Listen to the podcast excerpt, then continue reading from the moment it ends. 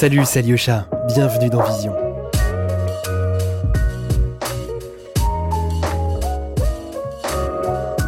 Ce podcast a été propulsé par Adobe. Si vous êtes photographe ou tout simplement passionné par l'image, je vous conseille vivement d'essayer Lightroom, qui est un outil euh, très intéressant pour retoucher et organiser vos photos. Vous pouvez par exemple ajouter un peu de saturation, dynamiser des images ternes ou enlever la distorsion. Il y a vraiment beaucoup de choses à faire avec Lightroom. On vous a mis un lien pour faire un essai gratuit dans la description. Très bonne écoute à vous.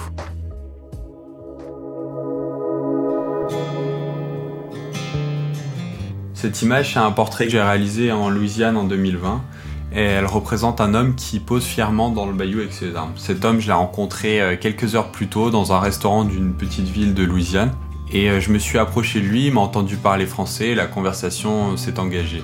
Euh, plus tard, on se retrouve sur le parking et j'ai remarqué qu'il avait un sticker de la NRA, qui est l'association des armes aux États-Unis. Et donc, on a continué à échanger et euh, il m'a invité à boire un verre chez lui, boire une petite goutte, comme il dit, parce que cet homme, c'est un cajun.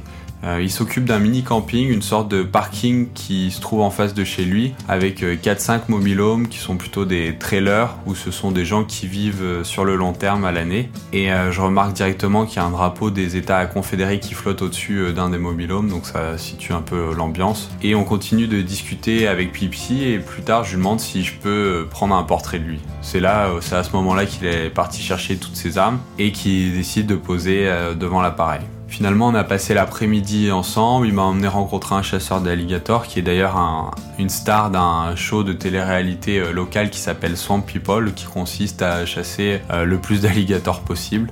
Donc, euh, un show assez bizarre. Et j'ai choisi cette photo car pour moi, elle, elle, a été une vraie étape. Elle marque un retour à la photographie humaniste que j'avais abandonnée pendant plusieurs années.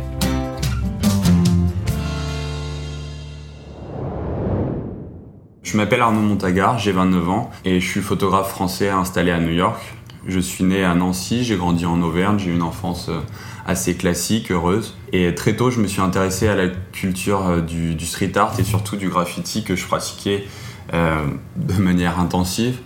Ça, c'était plutôt à l'âge de, 15 ans jusqu'à mes 18 ans. Donc, je prenais beaucoup de photos à l'époque de, de, de cette période graffiti que je pratiquais.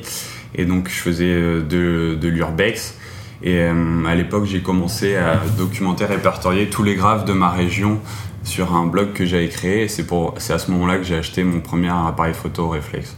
Je me suis vraiment du coup intéressé à la photo durant, euh, durant l'adolescence. J'étais vraiment passionné par cet univers, notamment la nuit avec ses éclairages assez froids et toute cette ambiance liée au street art.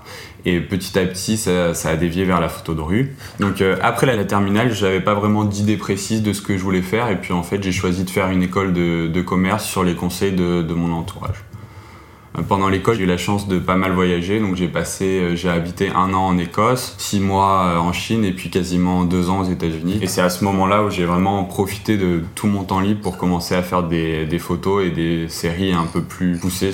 C'est dans ces voyages où j'ai commencé à développer un intérêt on va dire, prononcé pour la photographie.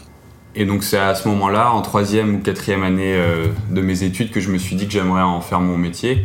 Et à l'époque, je commençais à partager euh, mes photos sur les réseaux sociaux. Donc euh, à ce moment-là, c'était plutôt Flickr et même les débuts de Facebook. Donc c'était il, y a dix ans.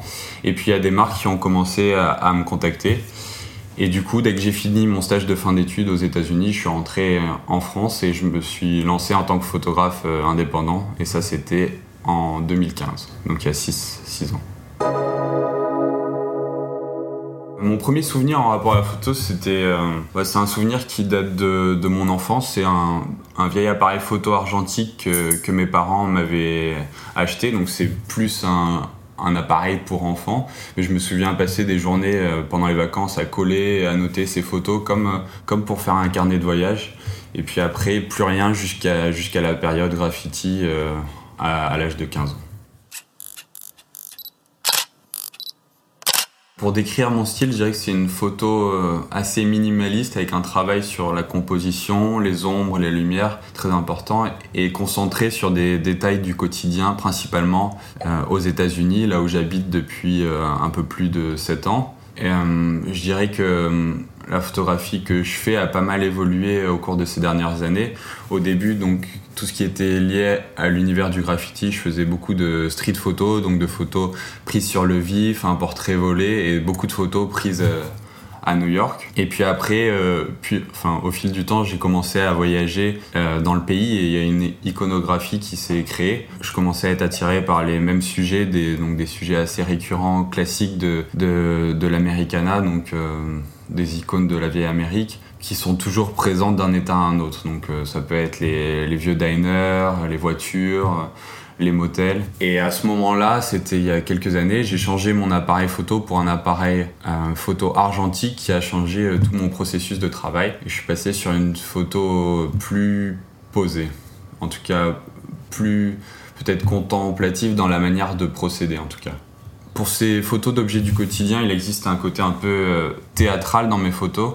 Ça veut pas dire que je vais mettre en scène, euh, que je vais créer ou mettre en scène, mais ça peut être essayer de trouver un angle un peu différent pour un objet qui peut être perçu comme complètement banal mais qui au final euh, m'interpelle. Ça peut être aussi une ambiance, un paysage. Euh, je prends un exemple euh, dans le Nevada avec un bar en solitaire qu'on trouve au milieu de nulle part. Donc ce qui m'intéresse c'est de prendre l'autre Amérique et d'essayer de proposer une autre vision de ce qu'il y a derrière la couverture un peu lisse du rêve américain. Et aujourd'hui, je me concentre sur une photographie euh, plus documentaire avec un travail en amont sur un sujet précis. Et j'essaie de me tourner vers une photo euh, plus humaniste, en tout cas avec un retour au portrait. Et je pense que j'avais vraiment besoin de, revenir vers le, le contact, d'apprendre plus sur les personnes que je photographie, d'avoir un vrai échange, alors que avant c'était plus euh, de la photo prise sur le vif, donc moins, moins détaillée. Et donc d'en apprendre plus sur, sur le sujet, connaître son histoire, son environnement, et toujours dans, dans, dans le même style de photo avec une composition de l'image assez réfléchie je photographie avec un appareil moyen format argentique, donc un Mamiya 7. Et euh, ça a commencé un peu comme une étude du concept du, du temps, de son ralentissement. Et c'était une vraie rupture avec la photo de rue et notamment de la frénésie qui règne à New York, euh, là où j'habite. Et du coup, c'était pour moi le, le, moyen de passer à une nouvelle approche euh, de la photo, donc cet appareil. Donc à l'inverse de la street photo qui est très dynamique où tu arrives, tu shootes et limite tu t'en vas. À partir de ce moment où j'ai décidé de passer à, à, l'argentique, j'ai vraiment découvert une photo plus lente et plus réfléchie. Surtout que je suis pas du genre à mitrailler devant une scène. Souvent, je prends une ou deux photos et du coup, le faible nombre de poses sur la pellicule 120, donc je peux prendre 10 photos euh, par pellicule sur mon appareil. Je trouve qu'il est assez adapté euh, à, mes besoins. Et, euh, et aussi, cet appareil, le moyen format argentique, je trouve vraiment que ça me permet de prendre plus du temps avec les sujets, mes sujets, et de me concentrer sur, sur l'essentiel. Parce qu'avec un appareil digital, on a tendance, en tout cas moi, à vouloir tout de suite vérifier ce qu'on a pris en photo euh, voir si on a la bonne photo. Et au final, je pense que c'est plus une contrainte qu'un avantage, notamment pour les, pour les portraits qui ont, ça a tendance à casser la, dynamique du moment. Du coup, mes influences, elles sont principalement issues du, cinéma et de la photographie en elle-même. Euh, j'ai été euh, assez marqué par le mouvement de la new topographie aussi, qui a été une exposition dans les années 70, si je me trompe pas, donc que j'ai découvert beaucoup plus tard, avec des photos de paysages modifiés par l'homme. Euh, ensuite, il y a beaucoup de photographes, notamment les pionniers de la photographie couleur, comme William Eggleston, Stephen Shore ou Joel Sternfeld qui m'ont inspiré, euh, notamment leur livre Uncommon Places de Stephen Shore et euh, 214 de William Eggleston et pour Joel Sternfeld euh, American Prospect et puis plus récemment d'autres photographes donc ces dernières années comme euh, Alex Soss notamment sa série Sleeping by the Mississippi ou le photographe Brian Scootmat et sa série Grace the Mountain Sands. Euh, plus récemment, je suis le travail de Clementine Schneiderman qui est passé dans le podcast il y a, quelques mois et euh, le travail aussi de Matthew Genitempo. Au niveau du, cinéma, donc ça va être plus des films euh, du type Paris, Texas de Wim, de Wim Wonders ou Days of Heaven de Terrence Malick ou même No Country for Old Men des, des frères Cohen. Vous écoutez Vision, podcast de la photographie contemporaine. Rester vivre aux États-Unis, c'est un vrai parcours du combattant, notamment à cause des visas qui se compliquent de plus en plus, donc l'administration qui durcit tous ces visas. Et aujourd'hui, j'ai un visa artiste qui est le visa O1 et qui est fait pour de nombreuses professions indépendantes. Donc, euh, en fait, il consiste à monter un dossier pour prouver qu'on a les compétences d'exercer aux États-Unis. Donc, ça va être rassembler des lettres de recommandation de personnes issues du milieu de la photo, la presse qu'on a pu obtenir sur son travail photo, et puis des contrats à venir euh, aux États-Unis. Et donc tout, ces, tout, ce dossier il doit être monté avec un, avocat et donc forcément aussi ça a un coût ces visas. Et aujourd'hui je suis en processus de, de, green card, donc qui est aussi une sorte de green card, green card faite pour les, pour les artistes qui s'appelle la green card EB1. Donc c'est le même type de processus que, que le visa O1 et pour ça, donc il faut aussi avoir un avocat et il n'y a clairement pas 100% de chance de réussite, donc c'est assez compliqué. Et aussi avec ces, visas ou cette demande de green card, il faut savoir qu'il y a des périodes de non-sortie du territoire. Donc là, par exemple, j'ai pas le droit de sortir euh, du, du, pays. Ça fait un peu plus de deux ans que je suis pas rentré en France, mais c'est aussi euh, mon choix de vouloir continuer à, habiter ici. Sinon, en termes administratifs, c'est quelque chose que j'aime beaucoup euh, aux US, c'est que tout est vraiment plus simple qu'en France, en tout cas, ce que je pense. À partir du moment où tu as le droit d'exercer, vraiment, tu peux commencer à, travailler, facturer. Il n'y a pas de, processus administratif interminable. Tu n'as pas besoin de même de créer un statut euh, qui peut être photographe-auteur ou euh, auto-entrepreneur ou une entreprise. Immédiatement, à partir du moment où tu as, as, le visa, tu peux commencer à facturer et à travailler. Euh, même ce qui est du niveau des impôts, tout est beaucoup plus simple à régler. Euh, tu peux avoir un, comptable à bon prix, j'ai envie de dire, pour 200 200 200 dollars, tu peux avoir quelqu'un qui s'occupe de, tout pour toi. Pour ce qui est du travail photo, j'ai tendance à le diviser en deux parties. Donc il y a le travail pour les marques, où là je travaille avec des clients de toutes sortes. J'ai travaillé avec de nombreux clients français d'ailleurs. Euh, ça peut être une campagne pour une marque de lunettes ou alors de la photo d'architecture pour un, groupe hôtelier ou même parfois euh, du licensing de certaines photos plus perso. Et puis après, donc du coup, justement, il y a le style, euh, enfin, il y a la partie plus perso auquel je consacre beaucoup de temps, donc avec les séries photos, puis création d'un livre photo l'année dernière et puis la vente de tirages. C'est vrai que cette euh, impression de communauté de photographes beaucoup plus soudée euh, aux États-Unis qu'en France, j'ai l'impression que oui, c'est vrai, elle, existe et c'est quelque chose que j'ai remarqué assez rapidement. C'est facile de rencontrer euh, d'autres photographes ici et puis j'ai vraiment l'impression qu'ils sont tous assez tournés. Vers le partage. Après, c'est peut-être aussi dû au fait qu'il y a pas mal de ces photographes qui sont aussi européens et qui ont migré aux États-Unis, donc on a pas mal de points communs.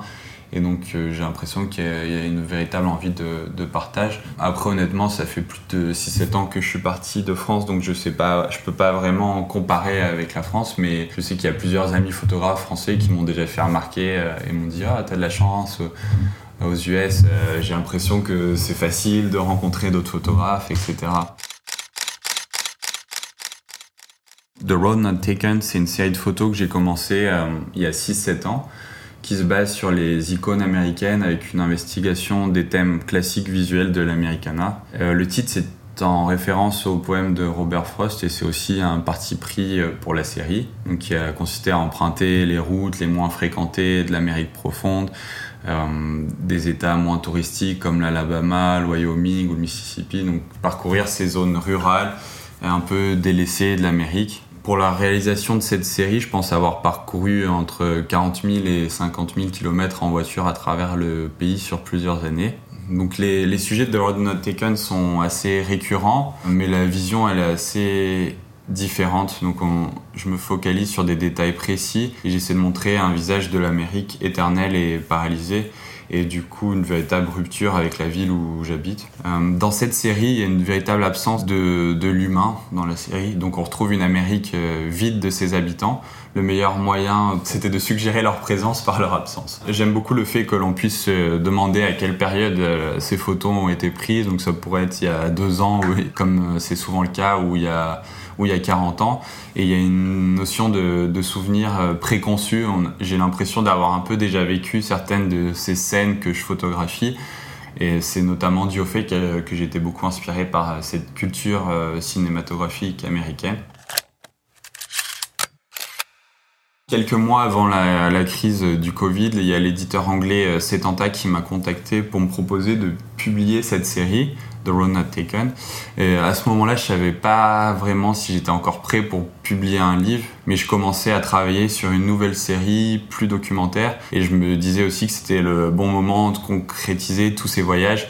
Euh, avec un objet concret, matériel, surtout que je suis un gros collectionneur de livres, donc c'est un objet que j'apprécie beaucoup. Et de voir ces, photos sur un support différent du numérique, c'est toujours euh, important. Du coup, j'ai demandé à une critique d'art euh, du Los Angeles Times qui s'appelle Léa Holman de faire la, de réaliser la préface du livre. Et je l'avais contactée en amont pour lui montrer le projet et elle a accepté. Avec la réalisation du livre, j'ai beaucoup appris, notamment au niveau de l'editing qui s'est euh, révélé très important. Donc on a fait un séquençage avec un, un graphiste. On a essayé de faire en sorte que ça fonctionne par couleur dans le livre. Donc il y a des feuilles calques de couleurs qui, qui différencient les, les différents chapitres. Et du coup, euh, ça, ces chapitres fonctionnent par dominance de couleurs. Le livre a été tiré à 750 exemplaires et euh, on a eu la chance qu'il soit euh, sold out en, en quelques semaines avant même qu'il soit sorti. Ouais, après j'ai quelques regrets au niveau de, de la production du livre,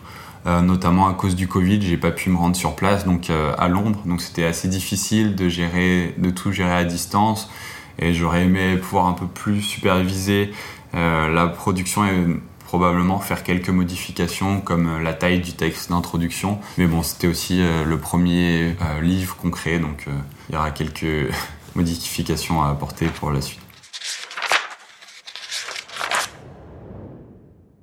All for Our Country, ça a été ma deuxième véritable série où là, il y a eu une approche un peu plus documentaire et du coup j'ai voulu réduire l'espace à couvrir, à photographier, à me concentrer sur un endroit en particulier. Et cet endroit, du coup, c'est les régions reculées de l'état minier du Nevada. Et donc euh, l'emplacement des ruées vers l'or les plus célèbres qui ont permis à ces villes de prospérer, en tout cas à l'époque. Euh, ces villes, aujourd'hui, elles sont pour la plupart à l'abandon. Et donc, euh, la série All for Our Country, elle se concentre principalement sur ces petites villes euh, casinos qui ont du mal à se réinventer et qui voient leur population désertée. du coup, cette série, c'est l'histoire d'une autre Amérique, celle éloignée de la folie des grandes villes, et qui, comme l'exprime la devise de l'État, et qui est le titre de la série, sont des gens qui se battent pour survivre pour leur pays. La série All for Our Country, elle exprime une nostalgie de la beauté du passé, ainsi qu'une véritable dévotion pour ceux qui choisissent euh, de rester.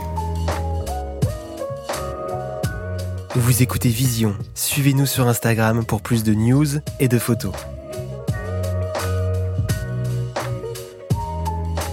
Mon nouveau projet euh, qui est toujours en cours, qui s'appelle There is a Silence, euh, c'est une série photo que j'ai commencé il y a deux ans. J'ai cherché un, sujet avec une histoire, une série plus étudiée où cette fois il y aura un vrai travail de recherche, donc beaucoup plus documentaire.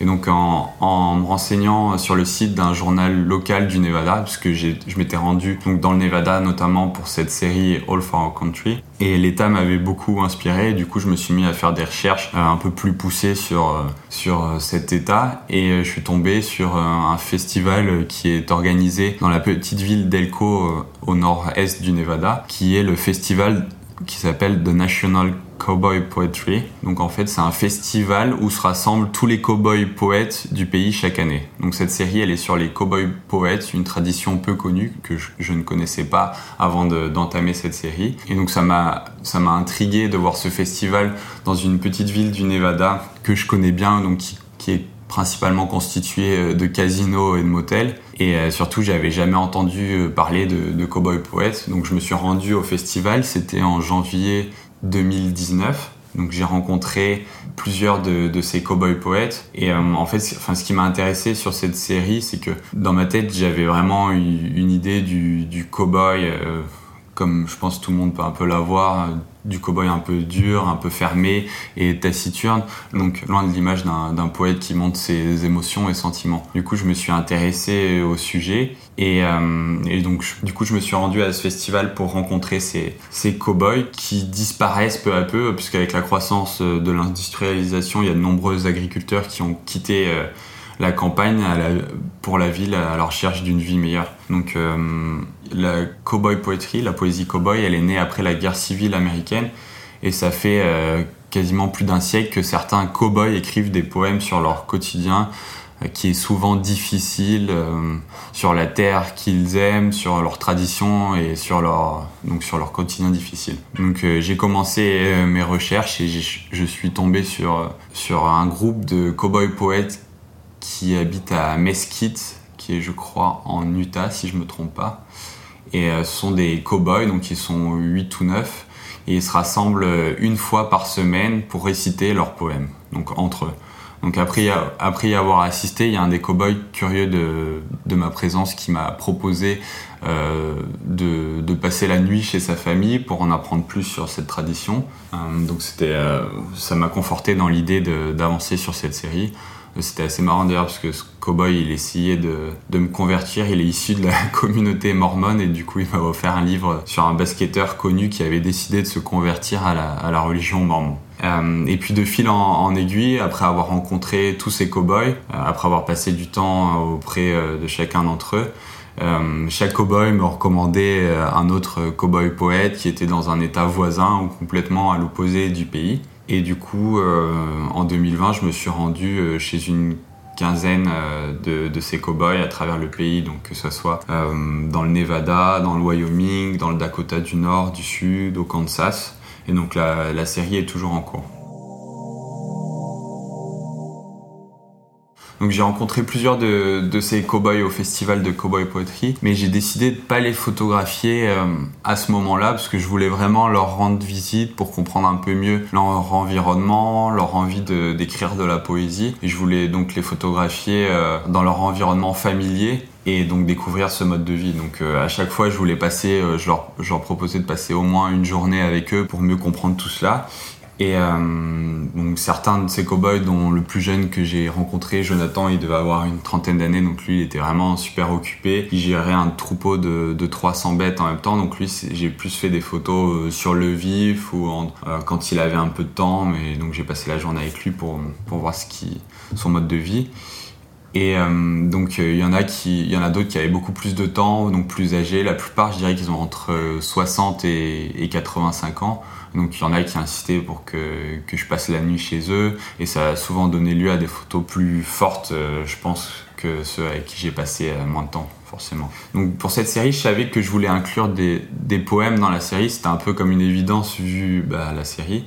Et surtout qu'il y a certains de ces cowboys qui sont vraiment très bons dans leur domaine, je pense notamment à à cette photo de, Patricia Frolander, donc qui est une euh, femme cowboy poète qui vit seule dans un ranch. Elle a 80 ans, tout au nord-est du Wyoming, dans un, dans une, même pas dans un village, mais dans un, enfin dans la campagne super isolée. Et elle, elle a remporté de nombreux prix, de nombreux trophées. Elle est même lauréate du Wyoming en, poésie. Euh, donc les photos de paysages dans cette série, ce sont des lieux qui ont inspiré tous ces tous ces cowboy poètes, donc soit de manière consciente ou même inconsciente, c'est là où ils ont grandi, là où ils travaillent, et même sur, euh, c'est là où ils écrivent. Donc je voulais vraiment montrer euh, euh, ces sources d'inspiration pour eux.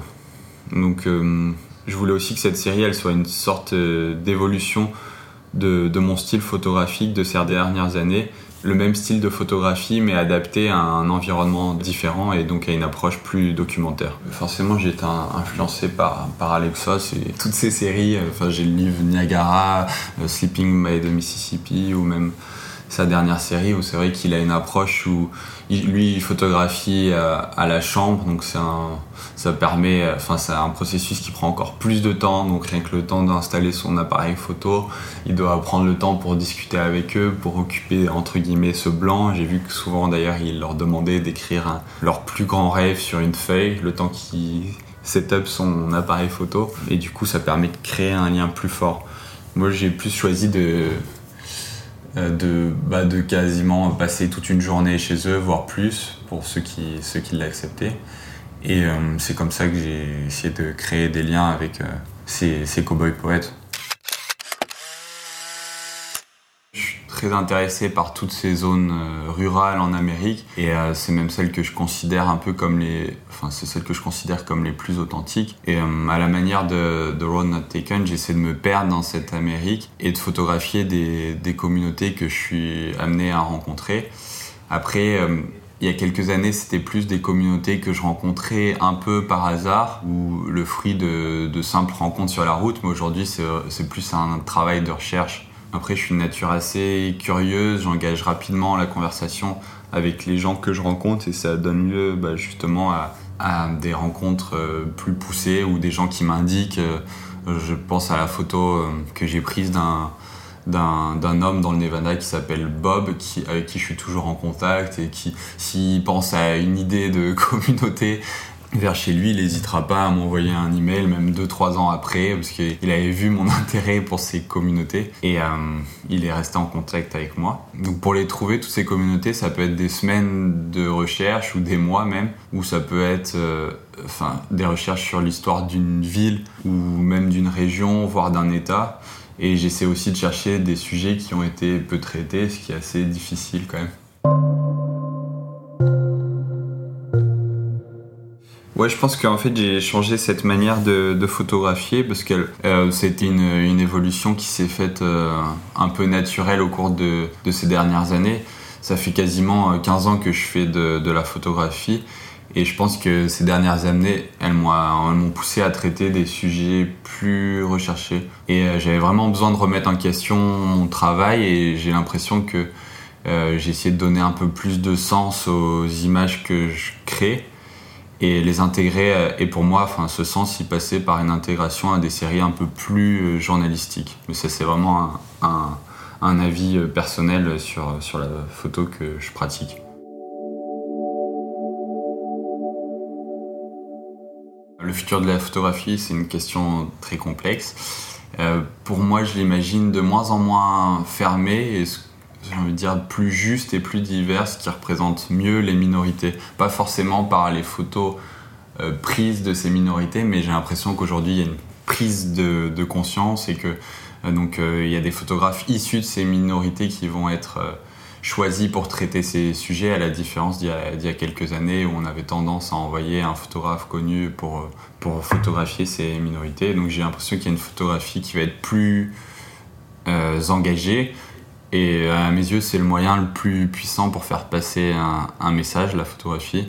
Et je pense aussi qu'il va y avoir de plus en plus de place à un retour euh, pour ces vieilles techniques euh, de la photo, donc, donc notamment avec l'effervescence du retour à la photo argentique ces dernières années, mais même par des processus de photographie qui pourraient être encore plus, plus anciens et divers. Donc je pense que la photographie a un avenir radieux. Merci d'avoir écouté Vision. Si le podcast vous a plu, n'hésitez pas à vous abonner et à le partager. Laissez-nous une note et votre avis, ça nous aide également beaucoup. Vous pouvez nous soutenir sur Patreon, comme l'ont fait par exemple Shoshana, Grégoire ou Lina, et recevoir du contenu et des contreparties exclusives. Le lien est dans la description. À très vite pour un prochain podcast.